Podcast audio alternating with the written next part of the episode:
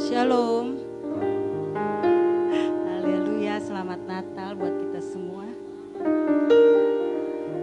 Selamat Natal di Hite Sude. Horas. Puji Tuhan. Saya dengan bangga kami hadir di sini dengan pakaian yang luar biasa dari Tuhan. Memperingati Hari Ibu. Ya, kakak jangan keras-keras. Untuk ibu-ibu yang luar biasa, yang dari Tuhan, tetap semangat, semongko. Haleluya. Buat yang di rumah tetap semangat juga yang ada di kampung. Jadi berkat di mana pun kau berada. Haleluya. Amin.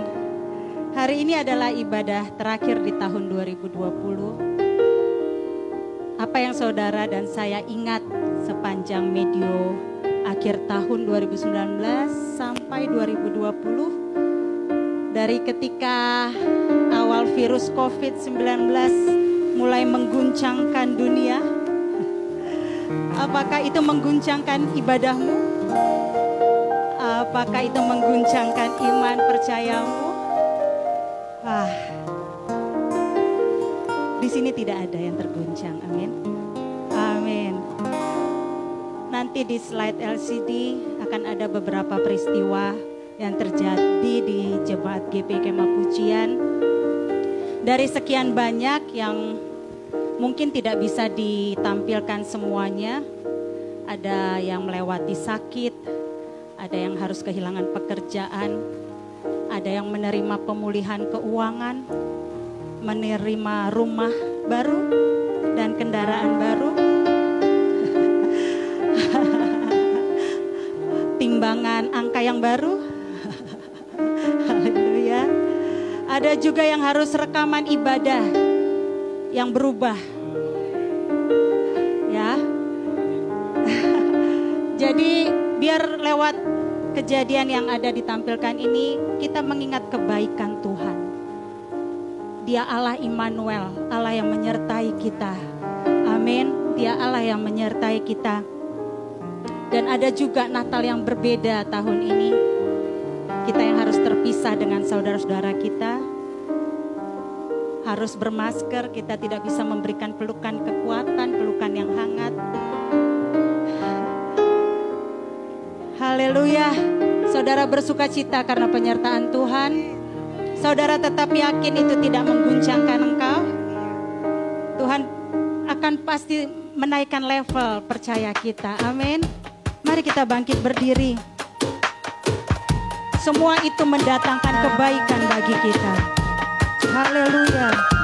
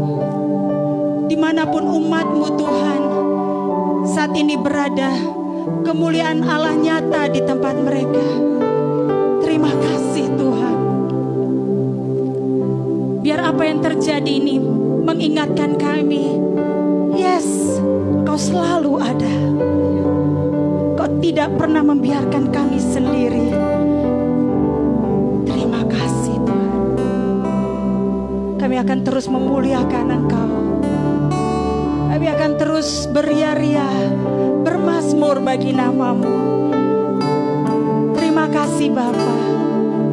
Dalam nama Tuhan Yesus yang terus ingin memberikan yang terbaik bagi Tuhan, katakan amin.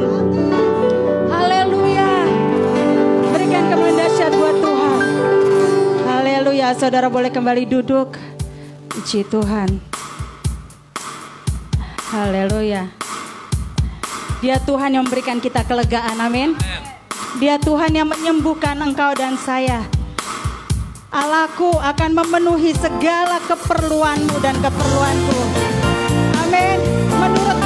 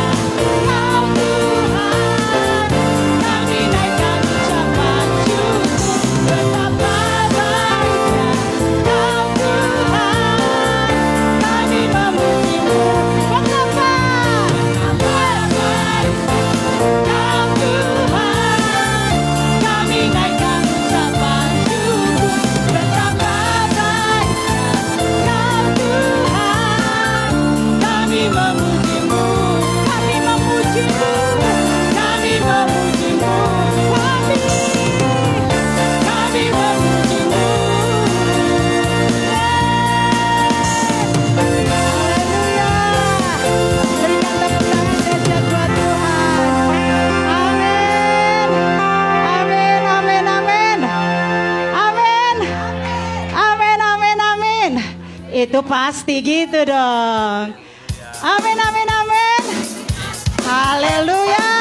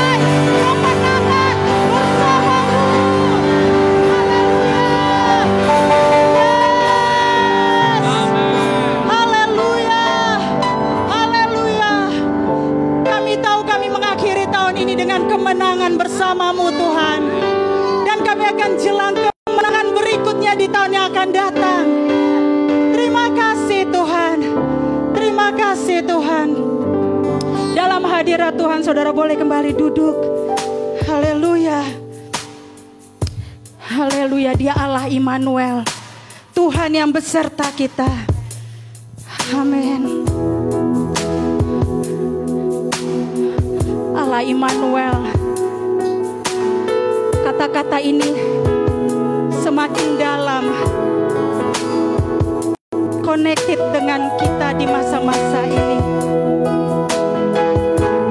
Seperti Yakub yang bergumul dengan Tuhan. Dan pada akhirnya dia mengalami identitas yang baru. Demikian juga kita lewati masa-masa ini kita akan muncul dengan identitas yang baru yang dari Tuhan. Mengalami level yang baru, pola pikir yang baru,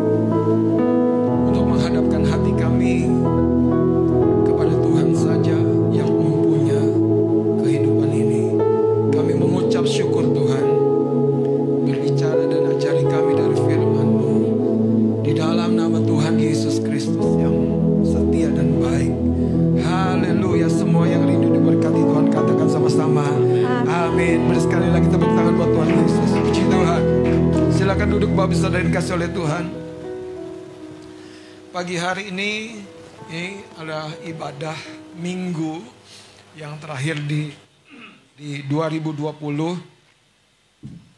dan saya mendorong supaya kita memiliki waktu yang uh, cukup luang untuk uh, berdoa, menyembah, merenung dan menuliskan saudara hal-hal yang Tuhan ajari dalam hidup kita supaya itu menjadi sebuah catatan yang baik untuk kita memasuki tahun di depan 2021. Kenapa saudara? Karena sama seperti seorang pelajar ketika dia akan naik kelas, ada waktunya dia harus melewati ujian. Masa belajar bukan sebuah kepastian bahwa dia akan naik kelas. Tapi nilai yang dihasilkan dari ujian lah yang akan menentukan apakah sang pelajar tersebut mendapat rekomendasi dan uh, boleh naik atau sebaliknya. Nah, mari kita akan lihat dari ulangan pasal yang ke-8. Pagi hari ini kita akan belajar dengan satu tema Allah yang mengajari dan memberkati kita. Kalau Bapak Ibu Saudara melewati waktu seolah-olah doa kita belum dijawab Tuhan dan kita lebih banyak uh, mengalami penderitaan dan kesukaran ketimbang berkat yang kita rindukan, kita harus ingat saudara, bahwa dia Allah yang tidak mungkin meninggalkan kita orang yang percaya kepadanya. Tidak mungkin, tidak mungkin. Artinya saudara, selama Anda berseru, selama Anda berdoa, selama Anda beribadah, yakinkan bahwa ada sesuatu yang belum kita pahami, yang sedang Tuhan kerjakan melalui kondisi ini atas hidup kita. Itu. Ada sesuatu yang sedang Tuhan kerjakan yang belum kita pahami. Nah ini sebabnya saudara, kita harus betul-betul memahami bahwa dia Allah dan Bapa kita yang bukan hanya rindu memberkati kita. Tapi dia ingin menaikkan saudara kematangan dan kedewasaan rohani kita kalau saya tidak pakai kata mengajar kita. Tapi menaikkan kematangan rohani kita. Dan itu tidak bisa tidak akan terlihat dari respon kita kepada sikon. Kalau Anda masih marah dengan alasan yang sama pada bulan-bulan sebelumnya sampai di akhir tahun ini di bulan yang terakhir, jangan-jangan kita belum belajar. Kalau Anda masih terlena dengan hal-hal lain sampai di bulan terakhir ini, jangan-jangan sekali lagi kematangan dan kedewasaan rohani kita belum mumpuni untuk naik kelas. Umat Tuhan saudara keluar dari Mesir, dari tan, uh, tanah perbudakan menuju tanah kelimpahan berkat.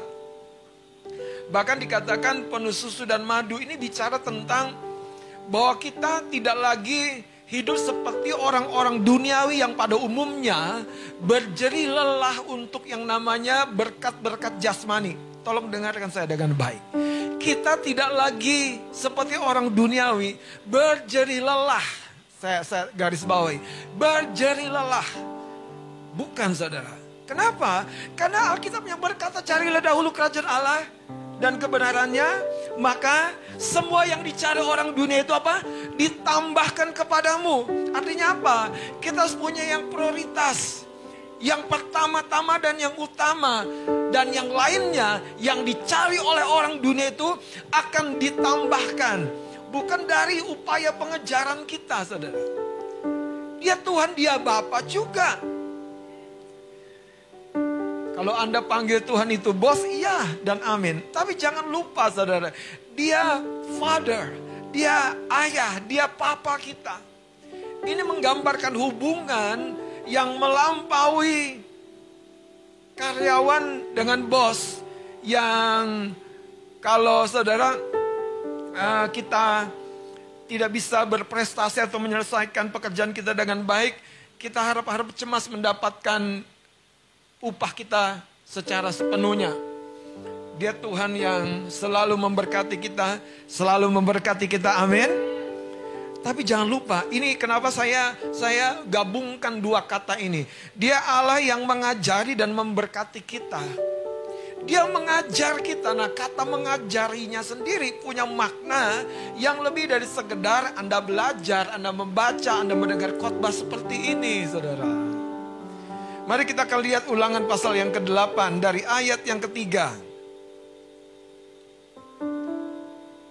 Saya akan baca. Jadi, ia merendahkan hatimu, membiarkan engkau lapar, dan memberi engkau makan mana yang tidak kau kenal.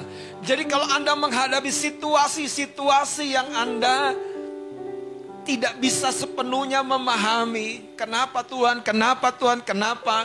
Jangan takut saudara. Kasih karuniamu adalah menghadapinya, melewatinya, menyelesaikannya saudara. Dan jangan lupa nikmati semuanya. Amin. Haleluya. Kenapa? Karena Anda sedang dibuat kalau kalau orang bilang Saudara tidak ada pelaut yang handal dihasilkan oleh laut yang tenang. Selalu laut yang bergelora lah yang menghasilkan laut-laut pelaut-pelaut yang tangguh, yang pantang menyerah. Kenapa? Karena mereka diajari untuk memiliki sebuah tekad dan upaya dan kegigihan yang pantang menyerah. Hidup kita pun demikian. Haleluya. Sementara hidup dalam kemurahan Tuhan, tekad, upaya, kegigihan, kecerdasan tidak boleh meninggalkan kita. Lihat ayat tiganya sekali lagi. Jadi ia apa? Merendahkan hatimu, coba baca kalimat penting berikutnya. Membiarkan engkau, bapak-bapak dan ibu-ibu sekalian. Pernahkah kita membiarkan anak kita lapar? yang menarik Bapa di surga melakukan itu untuk sebuah tujuan yang besar. Makanya kita tidak boleh berhenti mengenal Tuhan. Dia Tuhan yang mengajari kita dan memberkati kita. Setelah engkau diajarinya, diberkatinya, uh, didisiplinnya, bahkan dikekangnya, dihalanginya kadang-kadang jalanmu, ujungnya dia akan memberkatimu. Pasti saudara. Haleluya. Lihat ayat yang ketiga sekali lagi. Dan memberi engkau makan mana yang tidak kau kenal dan yang juga tidak dikenal oleh nenek moyangmu. Untuk membuat, untuk membuat engkau mengerti. Atau saudara, untuk membuat engkau mengakui di dalam hatimu. Ini dia. Bahwa manusia hidup bukan dari roti saja tetapi manusia hidup dari segala yang diucapkan Tuhan. Saudara, hati kita harusnya lebih kuat dari piada pikiran kita. Tapi kalau hati kita seperti kata kitab Lukas sudah syarat dengan kepentingan-kepentingan duniawi. Udah begitu berat itu kata syarat. Penuh, berbeban. Makanya apa agenda kita akhir tahun ini? Kalau sudah terlalu penuh, terlalu syarat, itu biasanya kita jadi rentan. Rentan sekali kecewa, rentan sekali marah, rentan sekali apa? Baper. Namanya orang sudah happy-happy kepengen, kepengen, tiba-tiba di, di, di, di apa namanya dipospon, ditahan. Siapkah kita memiliki hati yang longgar. Bayangkanlah Maria, ibunda Yesus. Masih belia dia. Mungkin kira-kira 18-19 tahun. 20 tahun. Dan ketika kita harus mengandung bayi ilahi yaitu Yesus. Lihat lagi dikatakan begini supaya engkau menginsafi atau mengakui dalam hatimu bahwa manusia hidup bukan dari roti saja, tetapi manusia hidup dari segala yang diucapkan Tuhan. Ayat yang kelima, maka haruslah engkau insaf bahwa Tuhan Allahmu ini dia mengajari engkau seperti seorang mengajari anaknya. Jadi kata mengajar itu bukan seperti guru dengan murid kata mengajarinya ini seperti seorang ayah dengan anaknya. Kalau seorang ayah, apa namanya ya, melakukan pembiaran kepada anaknya, tidak mengenakan disiplin kepada anaknya, jangan-jangan dia ayah yang tidak mengasihi sungguh-sungguh anaknya. Kalau anaknya dibiarkan berlarut-larut dalam sebuah pelanggaran, dibiarkan, tidak dihajarnya, jangan-jangan saudara sang ayah tidak mengasihi sungguh-sungguh dan menginginkan anaknya mengalami kehidupan yang lebih baik. Itu sebabnya kata mengajari ini artinya saudara bukan murid dengan guru tapi seorang papa dengan ayah dengan seorang anak. Terus dikatakan begini. Mengajari engkau seperti seorang mengajari anaknya. Nah, saya singkat saja 16-nya. Dan yang di padang gurun memberi engkau makan apa? Mana yang tidak dikenal oleh nenek moyangmu supaya direndahkannya hatimu dan dicobainya engkau. Baca sama-sama kalimat yang terakhir. Dua, tiga hanya untuk berbuat baik kepadamu. Haleluya. Yusuf begitu bangga sekali dengan statusnya, anak kesayangan papanya. Dia diberikan jubah yang indah dan berbeda dari kakak-kakaknya. Satu kali Yusuf bermimpi. Dia jadi seorang pembesar dan keluarganya seperti bulan dan bintang lain yang menyembah kepadanya. Yusuf seperti sebuah tunggul gandum yang diikat yang tegak berdiri. Tunggul gandum yang lain menggambarkan papa mamanya dan keluarganya tunduk menyembah kepada dia. Mimpi itu kira-kira disampaikan Tuhan kepada Yusuf bukan karena Yusuf merencanakan cita-citanya. Sadarilah kekasih-kekasih Tuhan. Tuhanmu dan Tuhanku punya cita-cita buat hidupmu. Dan cita-citanya itu besar sekali. Bahkan melampaui apa yang mampu kita pikirkan dan rencanakan. Dengerin cerita ini. Yusuf marah saudara. Ketika kakak-kakaknya menjual dia. Marahnya mungkin gak, gak berani sama kakak-kakaknya dia marah dengan keadaan. Marah dengan dirinya sendiri. Marah dengan nggak tahu sama siapa. Kenapa? Yusuf masih remaja. Dibuang ke sumur, dijeblosin. Dan kemudian ketika ada orang-orang Midian naik unta khalifah datang. Dijual dan akhirnya dibeli. Dan jadi budak di rumah Potifar. Apa yang terjadi? Yusuf kehilangan identitasnya. Yusuf kehilangan mimpi-mimpinya. Tapi betulkah mimpi-mimpi tersebut betul-betul mati? Ternyata tidak. Inilah ayatnya. Hanya untuk berbuat baik kepadamu pada akhirnya. Yusuf dihajar saudara dalam tanda kutip ya. Oleh Bapa yang ilahi. Yusuf tidak tahu ketika dia harus di, di, dimasukkan ke dalam uh, perdagangan budak dan dibeli oleh Potifar. Itu jalan Tuhan menuju istana. Tidak tahu. Apa yang kemudian terjadi? Yusuf bekerja sebaik-baiknya, se-excellentnya, setulus-tulusnya. Makanya Potifar berkata begini, sejak kamu di rumah ini, semuanya baik, semuanya clean, Semuanya teratur, semuanya termanage, semuanya grow, saudara. Tidak ada satu bisnisnya Potifar yang mandul, yang gagal. Kenapa? Karena seorang Yusuf, seorang budak biasa. Kenapa? Sadari saudara, posisimu tidak menentukan kasih karuniamu. Enggak, tapi nanti kasih karuniamu akan membawa kau naik, menentukan posisimu.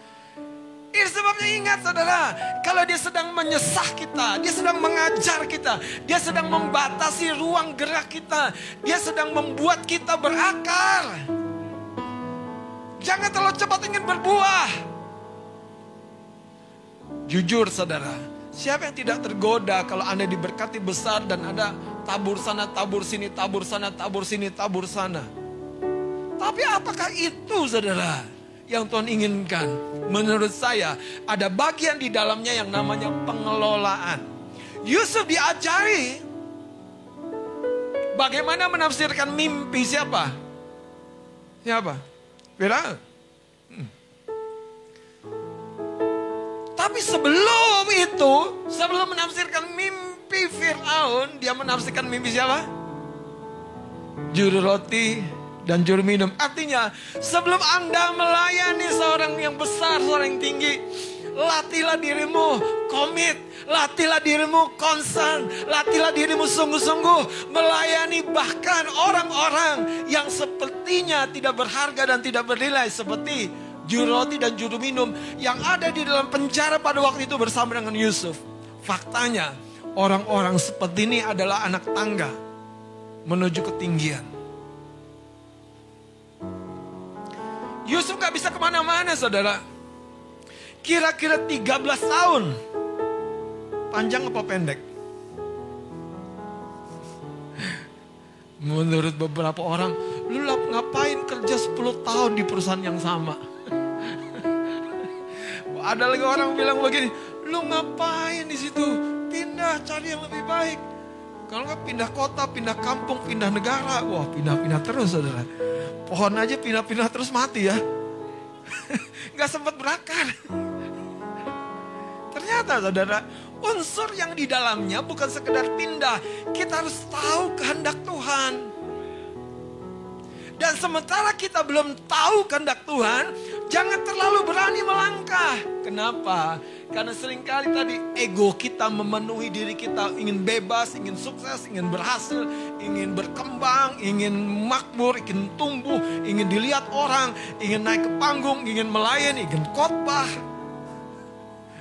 Banyak ingin kita. Tapi ujungnya, sungguhkah kita berakar? Sungguhkah kita berakar? Saudara jangan hanya ingin punya kemakmuran. Sungguhkah Anda berakar seperti Abraham dan Ayub? Yang berkata, aku datang gak bawa apa-apa Tuhan. Aku kembali gak akan bawa apa. Artinya apa? Hatinya tetap ke Tuhannya. Abraham diberkati dengan siapa? Ishak. Tapi waktu Tuhan bilang, Abraham persembahkan kembali kesayanganmu yang satu-satunya itu handphonemu yang satu-satunya itu. Persembahkan Ram. Eh, belum lunas Tuhan. Kira-kira kan, ya udah kamu persembahkan tapi kamu lunasi. Waduh, dek aja. Bisa terjadi nggak? Tergantung kepercayaan Anda. Kalau Anda percaya Tuhan mampu menyediakan jauh lebih daripada apa yang kau bayangkan, terjadi. Itu yang terjadi dengan Tuhan. Dia bukan Tuhan yang merongrong dan mengambil. Dia cuma ngetes. Baca gak sih ayatnya ulangan 8 ini? Supaya diketahuinya. Diketahuinya kadar hatimu tuh. Coba kita lihat saudara. ya Ayat tiganya dulu dikatakan begini. Ayat eh, ketiga bagian B ya yang juga tidak dikenal oleh nenek moyangmu untuk membuat engkau mengerti, untuk membuat engkau mengerti, untuk membuat hatimu mengakui, saudara. Ayat limanya, maka haruslah engkau insaf, haruslah engkau sadar. Sadarnya bukan sekedar di pikiran, tapi di batin ini nyadar, ya Tuhan, aku nggak kecelakaan aja, Tuhan meluputkan aku. Kalaupun aku masih tuburukan, selamat Tuhan meluputkan aku.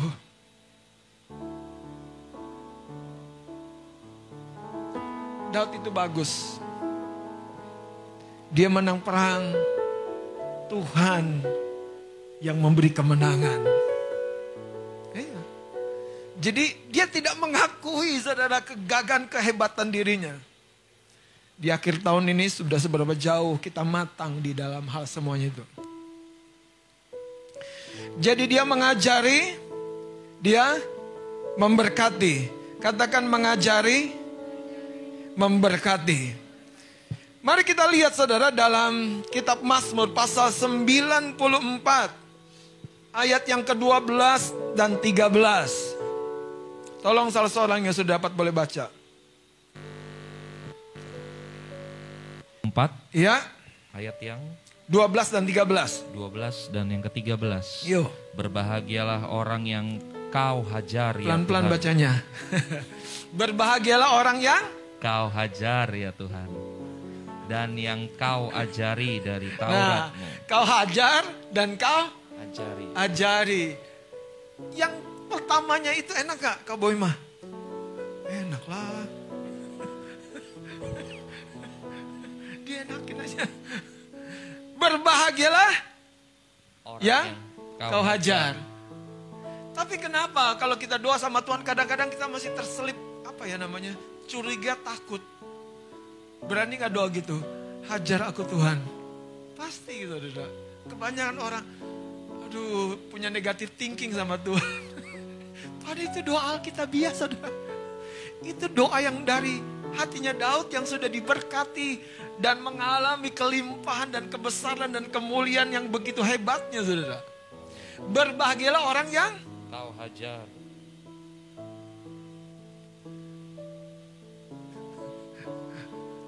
Siapa yang punya trauma buruk dengan hajaran papa mama di rumah? Jangan-jangan itu salah satu penyebabnya ya. Keringet dingin saudara. Sebesar jagung netes. Jadi waktu doa di ruang doa tuh takut. Mau doa Tuhan, hajar aku Tuhan. Hah? Hajar. Pas ketemu Tuhan kasih ayat dong. Dapat ayatnya ini lagi. Baca lagi, Mas Adit. Berbahagialah orang yang kau hajar ya Tuhan. Yes. Dan yang kau ha-. Ajari. Jangan dihajar terus. Yang kau ajari dari Tauratmu. terus. Untuk menenangkan dia terhadap hari-hari malapetaka. Jadi orang-orang yang dihajar Tuhan, dicambuk Tuhan, dibatasi Tuhan, ya kan kalian enak kan? Di hotel atlet berapa lama? ya kan? Dihajar, diizinkan Tuhan. Tapi ujungnya untuk memberkati. Kau harus bersaksi besok. Amin. Iya. Setiap kita tuh Tuhan tuntun supaya bersinar. Pasti saudara. Kalau Tuhan tahan, Tuhan islah saya, Tuhan jegal. Itu tidak pernah untuk menghancurkan kita, bukan. Amin. Iya. Yakub saudara dipukul pangkal pahanya. Supaya Yakub tuh jangan terlalu pede. Lari sana, lari sini. Yakub tuh seorang apa ya? Cepat gitu. Apa? Man in action. Kalau dia dikasih proyek pasti cepat. Nggak nunggu besok. Sampai Anda yang jadi bos bingung. Lah, dia kerjain. Karena Yusuf orang yang begitu. Eh, Yakub. Tapi Tuhan izinkan pukul pangkal pahanya supaya tadi seperti Daud. Engkau memberikan kemenangan kepadaku. Apa yang kau peroleh sampai akhir tahun ini? Sudah nggak kau bilang gini? Kau yang memberikan aku suami Tuhan. Wih, kau yang memberikan aku istri yang baik ini Tuhan. Kau yang memberikan aku rumah Tuhan. Keluarga rohani yang baik ini Tuhan. Belum sempurna, tapi pasti itu tepat buat kita. Alkitab berkata, yang kau hajar dan kau ajari dari Tauratmu. Kau hajar dan kau ajari. Kau hajar dan kau ajari. Pada bidang mana Tuhan sedang menghajarmu? Saya percaya Tuhan akan memberkatimu juga limpah dalam bidang yang sama itu. Fasenya kau harus menangkap apa yang Tuhan ajarkan. Kau harus menangkap saudara. Kau harus menangkap. Masalahnya sederhana sebetulnya hati, hati. Tadi ulangan pasal 8 tuh haruslah engkau mengakui dalam hatimu. Haruslah engkau insaf. Di batin ini. Iya ya Tuhan. Menikmati kebaikan-kebaikan yang tidak kurencanakan itu pasti Tuhan. Aku dijauhkan dari kebodohanku itu pasti Tuhan. Aku dijauhkan dari berbagai hal itu pasti Tuhan. Waktu engkau mengakui itu dari hatimu, imanmu itu membuat Tuhan, that's my boy, that's my son. Itu anakku baru. Saudara, tau gak sih? Yang di hati kita tuh bergaung. Makanya kalau puji Tuhan sih puji Tuhan. Tapi puji Tuhannya itu ke diri. Puji Tuhan hebat banget gue. coba, coba, Anda pernah bayangin gitu. Puji Tuhan gue gak sakit. Sementara lihat orang sakit itu artinya apa sih? Mulutnya sih puji Tuhan saudara. Tapi ada di dasar hati ini naik saudara. Apa namanya? Ego, sombongnya itu. Loh, orang Farisi doa ke mana di bait Allah? Terima kasih Tuhan. Aku bukan pencuri, bukan pezina, bukan pelahap. Saya tambahin dikit. Dan dikatakan, tidak juga seperti pemungut cukai yang di belakang-belakang itu. Coba bayangin, kalau ngomong begitu, enak gak? Gimana Pak? Gimana? Tapi Tuhan bilang gini, dua orang itu pulang dari Batala, siapa yang dibenarkan Tuhan? Yang di belakang. Yang di belakang. Kenapa? Kenapa yang di belakang? Kenapa yang di belakang? Karena yang di belakang begini memukul-mukul diri. Tuhan, Tuhan, itu. Apa? Ada keinsafan. Aku bodoh Tuhan. Aku sering lalai dengan keluargaku Tuhan. Aku sering lalai dengan tugasku PM Tuhan. Aku sering lalai. Mendingan gitu saudara daripada bermegah. Puji Tuhan, haleluya. Puji diri, hama mago. Tahu artinya? Tanya ke Sari itu. Mago lewat dijemput Tuhan. Hati kita. Nah sekarang lihat saudara. Cerita yang menarik, yang sederhana. Lukas 10. Lukas 10 ayat 36 dan 37. Tolong seorang baca. Lukas 10 ayat 36. Siapakah di antara ketiga orang ini menurut pendapatmu? Saudara, Yesus bicara sama siapa? Kepada orang-orang yang membenarkan diri dalam sebuah cerita tentang orang Samaria yang baik hati. Dia balik, dia balikin begini. Menurut kamu siapakah di antara ketiga orang ini yang terus? Adalah sesama manusia dari orang yang jatuh ke tangan penyamun itu. Terus? Jawab orang itu, orang yang telah menunjukkan belas kasihan kepadanya. Ya. Kata Yesus kepadanya, pergilah dan perbuatlah demikian. Saudara, itu sebabnya hati kita tuh apa ya bisa dibilang kompasnya hidup kita. Kalau hati kita hanya dipenuhi dengan cita-cita, ingat jangan terlalu melambung, nikmati yang namanya hajaran dan ajaran Tuhan.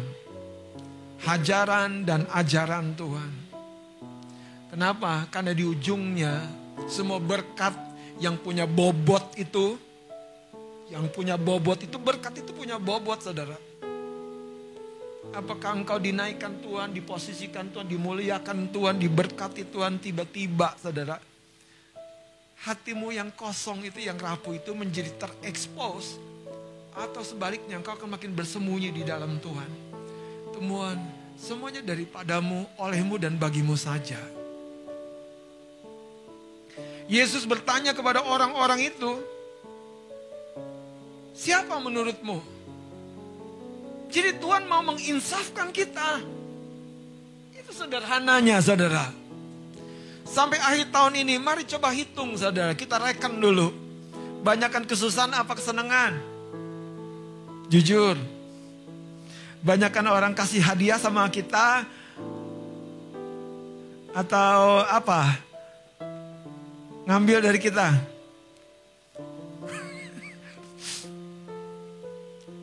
Kadang-kadang kalau kita jujur ya, tiap hari kita terima kado dari Tuhan. Betul. Tiap hari. Tiap hari.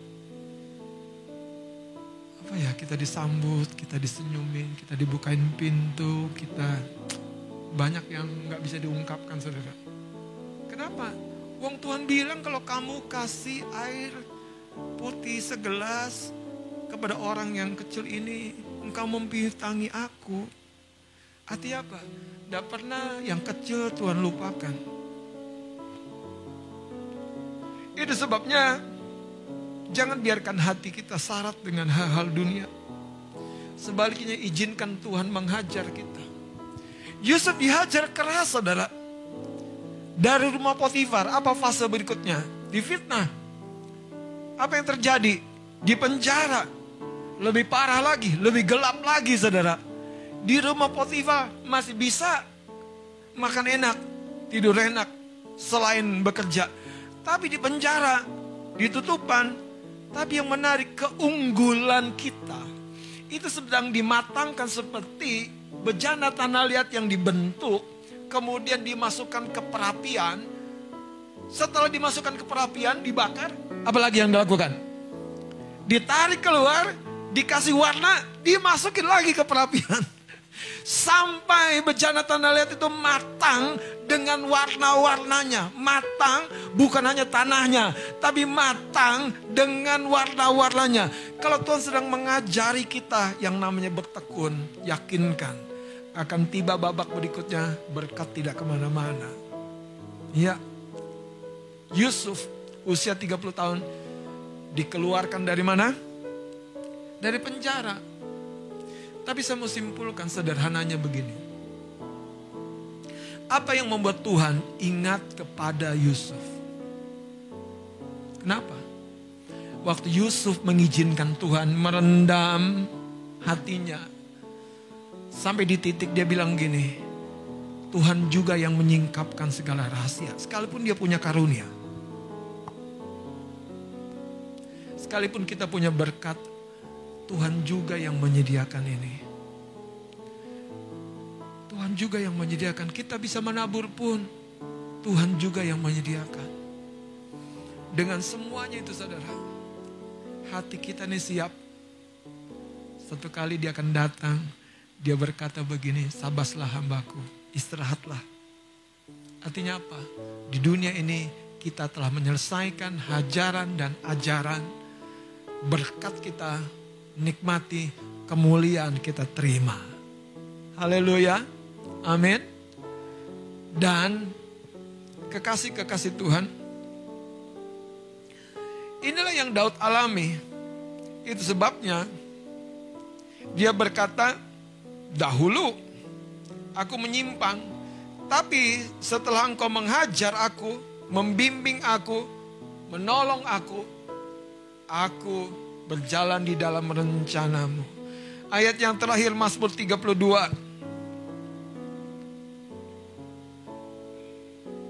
Ayat yang ke-8.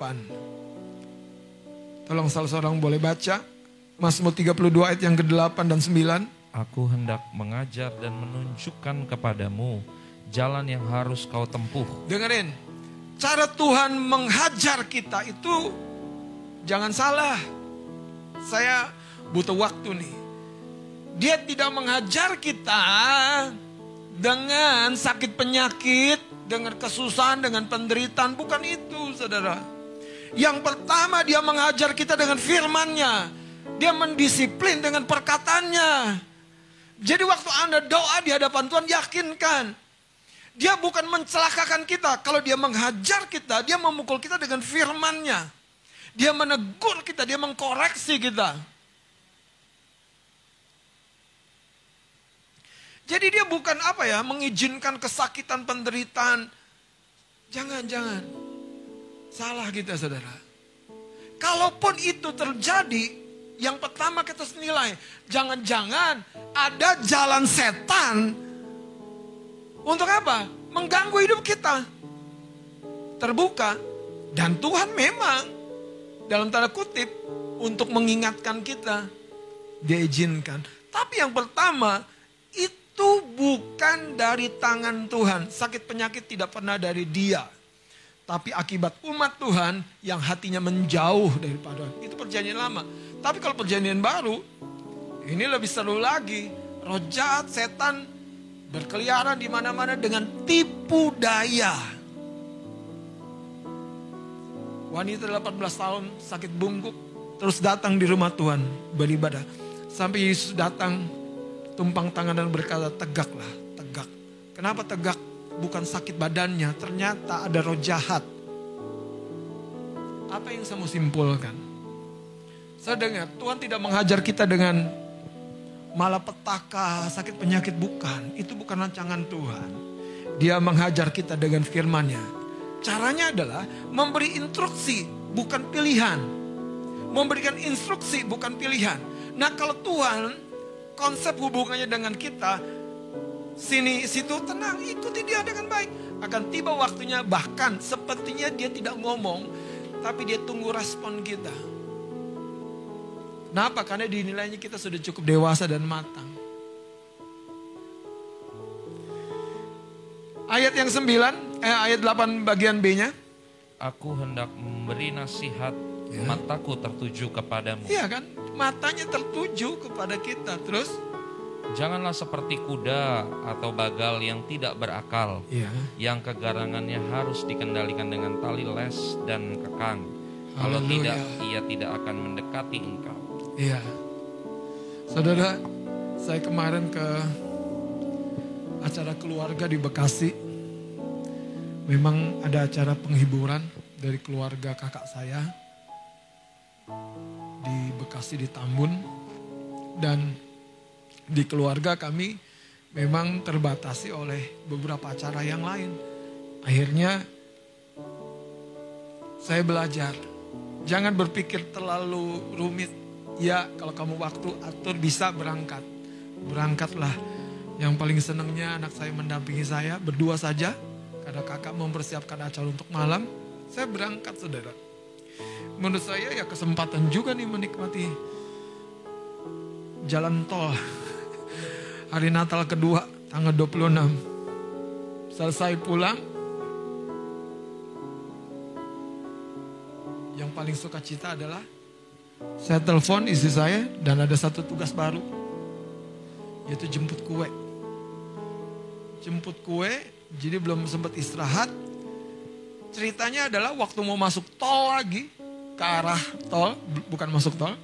Ternyata setir mo- mobil saya itu udah bunyi aneh. Ternyata saya langsung ingat saudara oli power steeringnya jangan-jangan udah drop kebiasaan saya yang lama itu menunda. Nanti deh, nanti deh, nanti deh. Tapi hajaran itu cukup mengubah saya. Dengerin saya.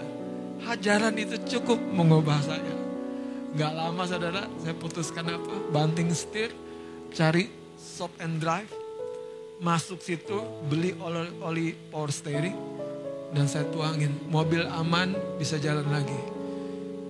Saya cerita sama istri sebelah, aduh puji Tuhan ya. Saya rasa dulu saya nggak gini. Saya masih tunggu, ah, aman nanti aja di rumah. Nanti aja minta Pak Ade yang bantuin. Apa, ngandelin orang.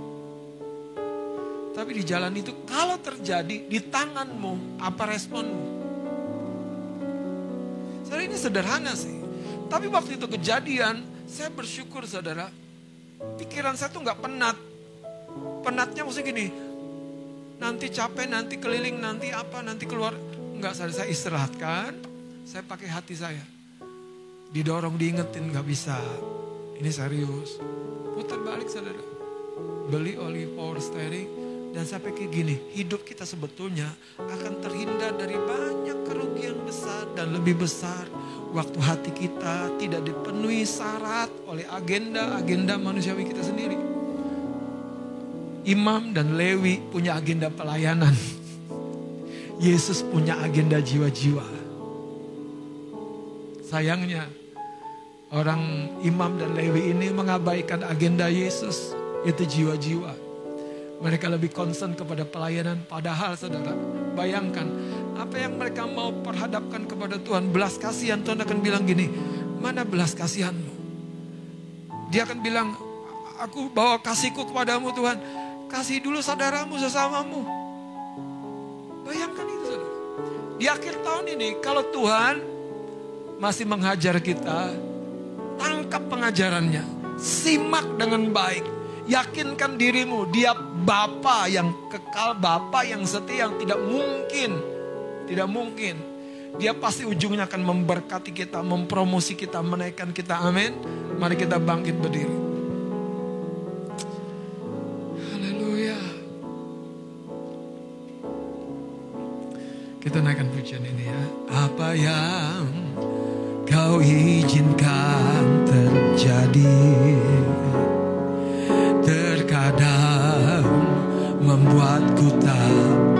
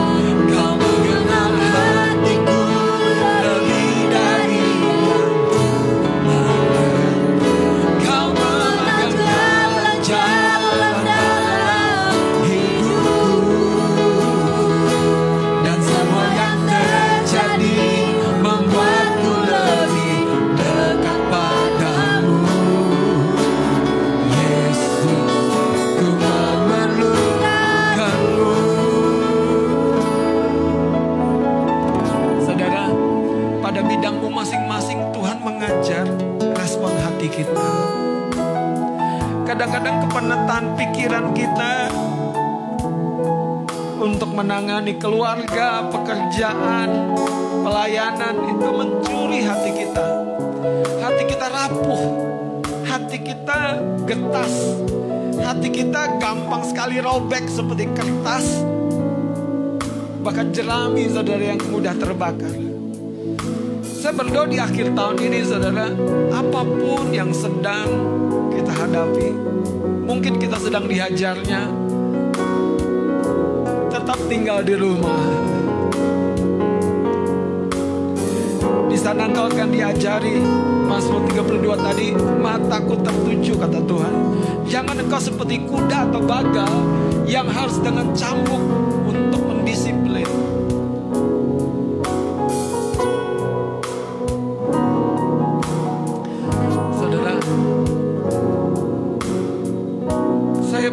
bersyukur Tuhan beri banyak hal dalam hidup saya. Saya bersyukur juga Tuhan belum menyatakan apa yang saya doakan. Belum menunjukkan kasat mata. Saya bersyukur. Saya bersyukur untuk perubahan juga. Saya bersyukur juga bahkan untuk perubahan yang belum saya lihat. Saya bersyukur untuk hajaran didikan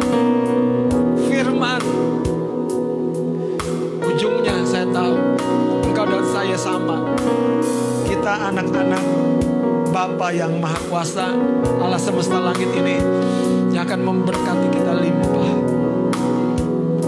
Kemarin ulang tahun Opung kami, Opung Jerry Ngobrol punya ngobrol Ingatlah Opung Doli Papa mertua itu. Dia paling saklek Kalau namanya uang. Kalau pinjem dia tanya Mau dibalikin kapan? Dua hari lagi hari lagi sampai jam 12 malam ditungguin.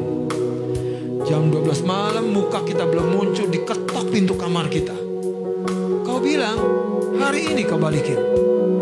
Itu bicara apa? Integritas. Ini cerita Mama kami yang memberkati Yaitu opung di tanah kusir. Cerita tentang Papa kami itu Satu kali dalam masa kesulitannya mereka bersuami istri berkeluarga. Orang tua di kampung meninggal. Dan sebagai anak opung boru itu nenek itu kepikiran dong mau ke kampung nengok orang tua.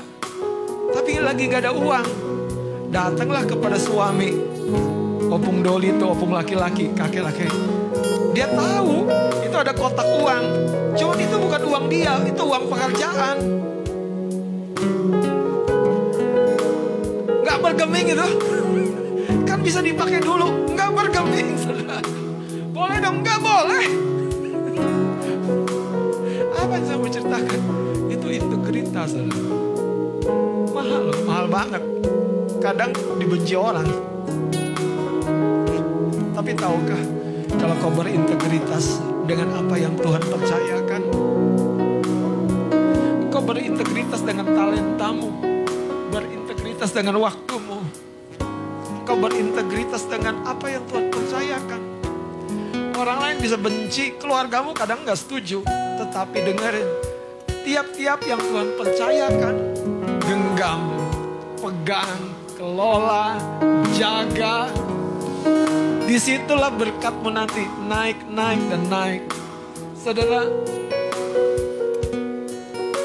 yang saya mau ceritakan adalah Papa mertua saya udah berangkat duluan. Tapi cerita-cerita itu mengingatkan saya tentang kadang-kadang untuk berintegritas di tengah dunia yang gampangan. Aduh, mana ya saudara? Omah yang udah duluan berangkat selalu bilang gini, kalau cuman pusing, cuman pegel, cuman capek, berangkat ke gereja. Kalau cuman apa, kenapa di rumah? Itu saudara terpatri. Nah hal-hal yang begini saudara sebetulnya yang harus kita ingat. Nilai-nilai luhur. Dihajar dan diajari.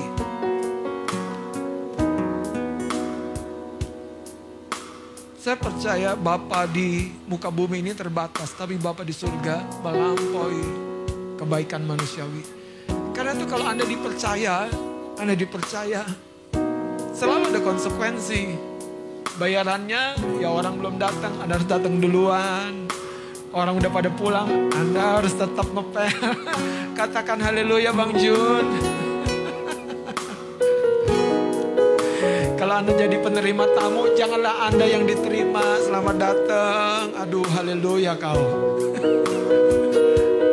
Iya. Penerima tamu malah disambut kan repot, Saudara. Ini kepercayaan dan papa mertua saya itu ya istilahnya sampai ribut sama istrinya sendiri. Ini kan bisa dipakai dulu, tapi dibilang nggak bisa. Ini uang pekerjaan. Dari situ saya belajar gini, saudara hati ini menggaungkan sesuatu aromanya seperti apa di hadapan Tuhan. Kalau Anda bisa sana, bisa sini, bisa sana, bisa sini, main sana, main sini, waduh. Susah saudara. Kita akan kehilangan integritas padahal itu yang disukai Tuhan dari Daud. Haleluya. Kau mengenal hatiku. Kau mengenal hatiku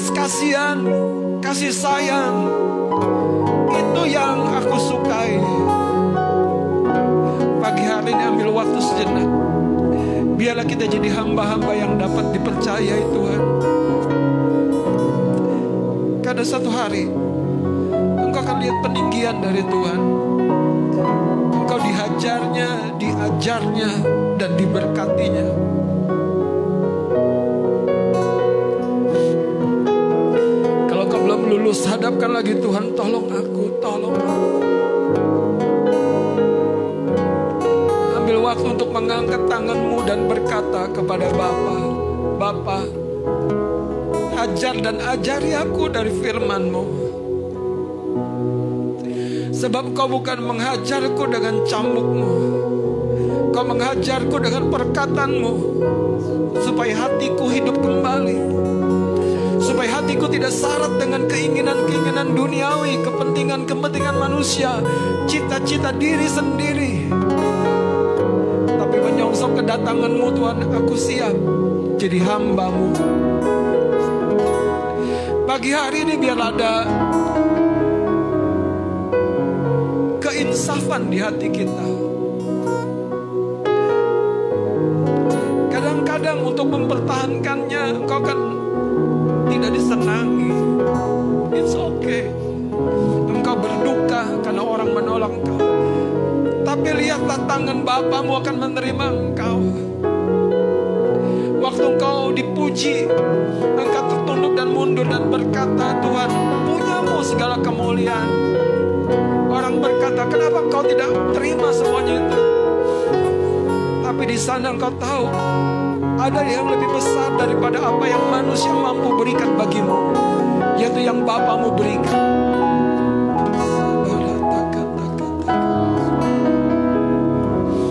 Sebelum kita berdoa, ada satu cerita kecil saya ingat cerita ini. Seorang ayah dengan anak gadisnya yang masih belia sekali, belasan tahun, diberikan sebuah kalung yang indah, disenangi, dipakai oleh anak gadisnya ini. Sampai satu hari ulang tahun, pagi-pagi, ayahnya menghampiri kamar anak gadisnya ini.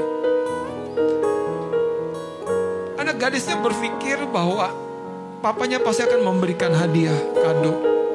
Tapi pagi itu papanya datang dengan sikap yang berbeda. Dia bilang begini, nak, mana kalung yang papa belikan? Coba kasih papa. Anaknya terkejut, sedikit galau, sedih.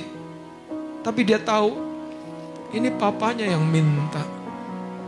Dia ambil, dia lepas kalung yang dia sayang ini dan senang ini dia kasih sama papanya. Papanya terima dengan tangan kirinya, tangan kanannya merogoh sakunya. Papanya memberikan dan berkata, nak, tahukah ini yang asli. Selama ini yang kau pakai itu imitasi. Tapi ini yang asli, ini permata yang asli. Papa beri karena Papa lihat kamu dapat dipercaya. Hadiah yang Papa beri, kamu jaga dengan baik. Kamu pakai dengan baik. Kamu rawat dengan baik. Anaknya memeluk sang papanya dan berkata, Papa, aku gak ngerti. Tapi sekarang aku ngerti. Engkau sayang sama aku. Bukankah dia yang memberikan kehidupan ini kepada engkau dan saya? Dia sayang sama engkau. Mari kita berdoa, Tuhan karuniakan kepada kami hati yang baik. Hati yang mau dengar, hati yang mau diajar dan diajak. Kalau kamu minta sesuatu dari kami, kami tahu itu tidak sebanding dengan apa yang hendak kau beri kembali kepada kami. Engkau Papa yang paling kenal kami. Engkau Papa yang paling tahu kami. Pagi hari ini biarlah kami tanggalkan kepentingan-kepentingan manusiawi kami. Bahkan hidup kami yang terbelenggu, yang terikat dengan apa pun yang lama Tuhan. Pesta pora, keinginan-keinginan manusiawi, yang daging. Basuh kami Tuhan. Kami mau menerima masa depan kami yang memang kau rencanakan. Kasih Papa. Terima kasih Tuhan. Mari angkat kedua tanganmu, kau mengenal, kau mengenal hatiku lebih dari yang ku mengerti. Kau mengenal jalan-jalan dalam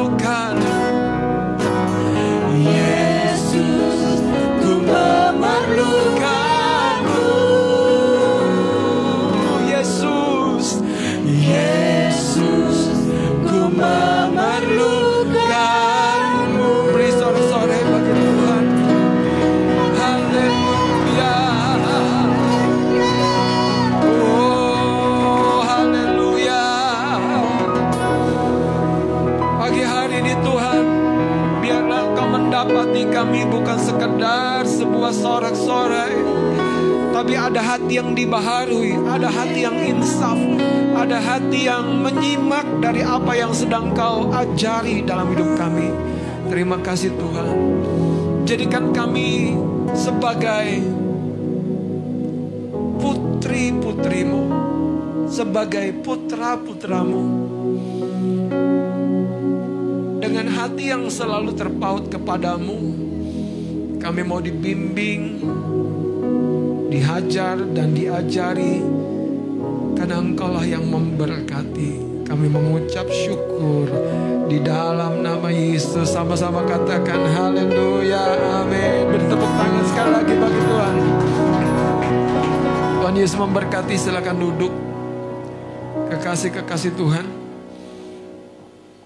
Gereja karismatik kadang cenderung seperti bangsa Israel penuh dengan sorak-sorai, tepuk tangan, nggak ada yang salah sekali lagi. Tapi ada waktunya saya baca di kitab Yeremia itu Tuhan marah, Tuhan benci. Sederhananya karena kita kehilangan sesuatu yang lebih berharga yaitu belas kasihan.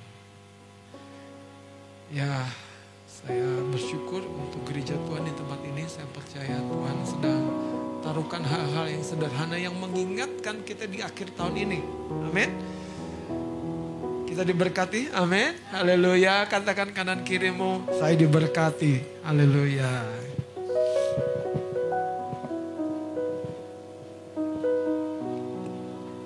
Haleluya. Baik, saudara diberkati oleh firman Tuhan. Amin. Puji Tuhan. Huh. Saya percaya masing-masing kita mendapat pengertian yang berbeda sesuai dengan apa yang Roh Kudus hendak sampaikan bagi kita. Amin. Dan jika ada pesan Tuhan atau hikmat marifat yang dipercayakan melalui Bapak Ibu, kami persilakan untuk disampaikan.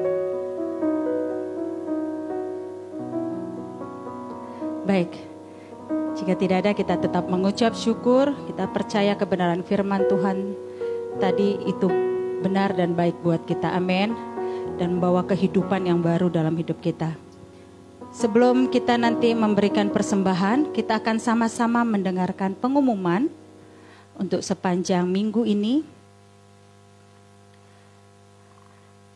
Baik, untuk dimulai dengan hari Kamis tanggal 31 Desember 2020 ada doa tutup tahun di sekretariat jam 7.30 malam. Dengan catatan, mohon menginformasikan kehadiran Bapak Ibu Saudara ke sekretariat ke Kak Nani ataupun Kak Mei. Dan kemudian hari Minggu 3 Januari 2021 ada ibadah syukur dan buka tahun 2021 di gereja jam setengah 10 pagi. Itu saja jika ada tambahan dari Bapak Ibu Gembala.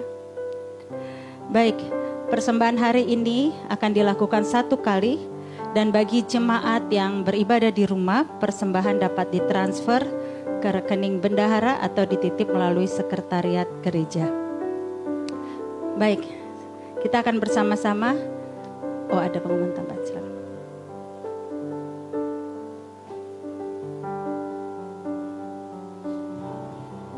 Baik uh, dari tempat ini saya mewakili keluarga ya mengucapkan terima kasih sebesar besarnya untuk dukungan, kehadiran, partisipasi jemaat dan para pelayan Tuhan khususnya dalam acara kedukan dan keberangkatan Omah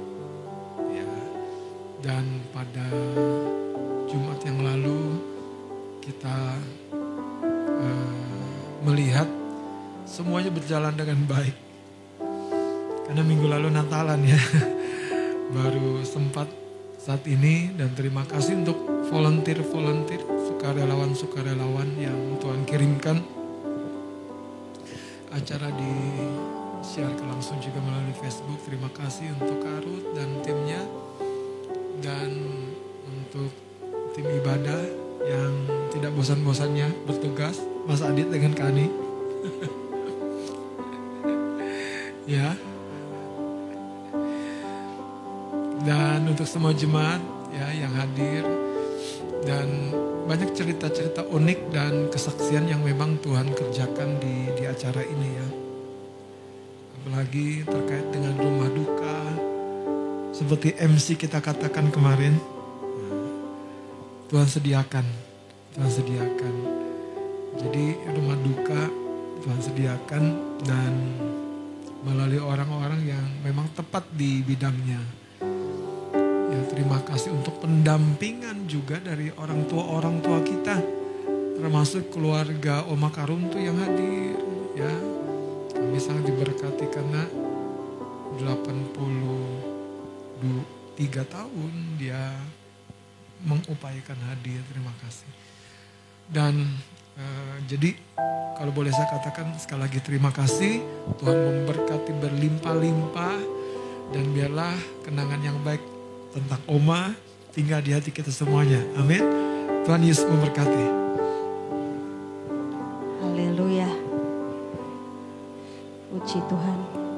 Biar saya teringat satu firman Tuhan yang disampaikan pada saat di rumah duka oleh hamba Tuhan. Biar dari nilai-nilai yang ditinggalkan Oma seperti Elia menghasilkan Elisa-Elisa yang diberkati Tuhan. Amin. Dan itu ada di tempat ini. Haleluya. Haleluya.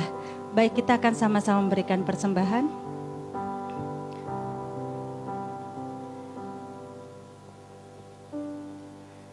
Sebelumnya kita akan bersama-sama berdoa.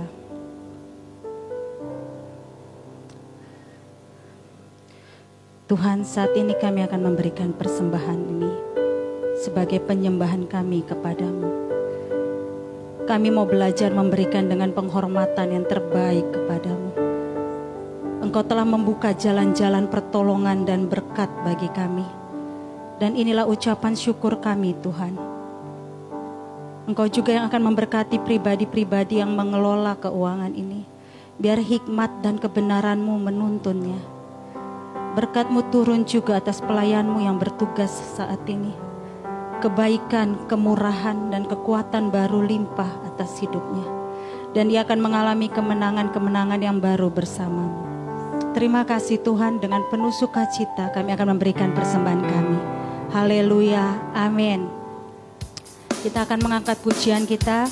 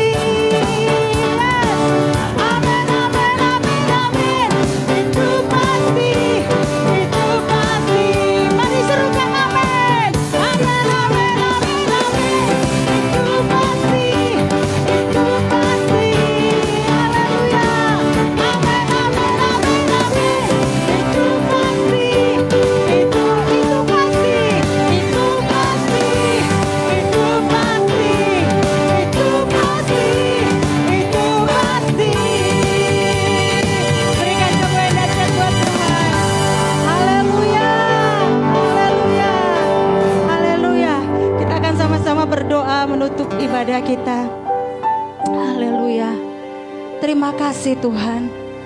Kami berdoa bersatu hati, menaikkan syukur kami yang tertinggi kepadamu. Kami boleh melewati tahun ini dengan kemenangan yang baru yang daripadamu Tuhan. Kami sungguh mengalami penyertaan-Mu. Kami mengalami kasih karuniamu yang nyata. Janjimu ya dan amin atas hidup kami. Terima kasih Bapa. Kami juga berdoa bagi bangsa Indonesia. Ada kuasa dan pemulihan Tuhan terjadi atas bangsa kami. Yang kuat menanggung yang lemah. Ada kesatuan dalam bangsa kami. Bangsa Indonesia penuh damai sejahtera. Kami berdoa bagi pemerintahan di Indonesia, mulai dari presiden, DPR, DPRD, gubernur, wali kota, bupati, sampai yang terkecil. Ada hikmat Tuhan, takut akan Tuhan, bersatu hati untuk mengambil kebijakan-kebijakan yang terbaik, mengatasi masa sulit ini di bangsa kami. Tuhan kami juga berdoa bagi para dokter, suster dan tenaga medis di, di bangsa Indonesia di mana pun di mana pun mereka yang menjadi garda akhir dalam menghadapi COVID ini kau berikan kekuatanmu kasih sayangmu perlindunganmu kebaikanmu Tuhan atas hidup mereka dan juga keluarga mereka. Bangkitkan kekuatan mereka Tuhan. Hibur mereka dalam kelelahan mereka. Bangkitkan pengharapan mereka. Akhirnya Tuhan, kami mengangkat tangan kami bersyukur untuk Bapak Ibu Gembala kami yang memimpin kami umatmu. Kesehatan, kebaikan, kekuatan, damai sejahtera, hikmat pewahyuan yang baru, berkatmu melimpah atas kehidupan Bapak Ibu Gembala kami. Demikian juga turun atas kami umatmu di mana pun saat ini kami berada di gereja, di rumah atau yang sedang ada di luar kota. Atas hidup kami kesadaran baru untuk mencintai firman-Mu. Kami mengucap syukur atas semua yang sudah Engkau berikan. Engkaulah benteng perlindungan kami. Kaki kami tidak akan menjadi goyah. Namun kami akan semakin kuat berlari menuju Sion, rumah kekal. Dan menerima mahkota kemenangan. Haleluya. Haleluya. Terima kasih Tuhan untuk setiap kami yang sepanjang tahun ini Tuhan baik tim praise and worship, multimedia, sound system atau apa pun yang menyiapkan bahkan Tuhan penata ruang yang menyiapkan ibadah saat ini Tuhan. Kalau yang memberikan kekuatan dan berkat yang melimpah atas kehidupan mereka. Terima kasih Tuhan. Kami percaya ini ada di dalam pemeliharaan Tuhan. Saat ini kami akan siap menerima berkat yang terbaik yang Tuhan sediakan.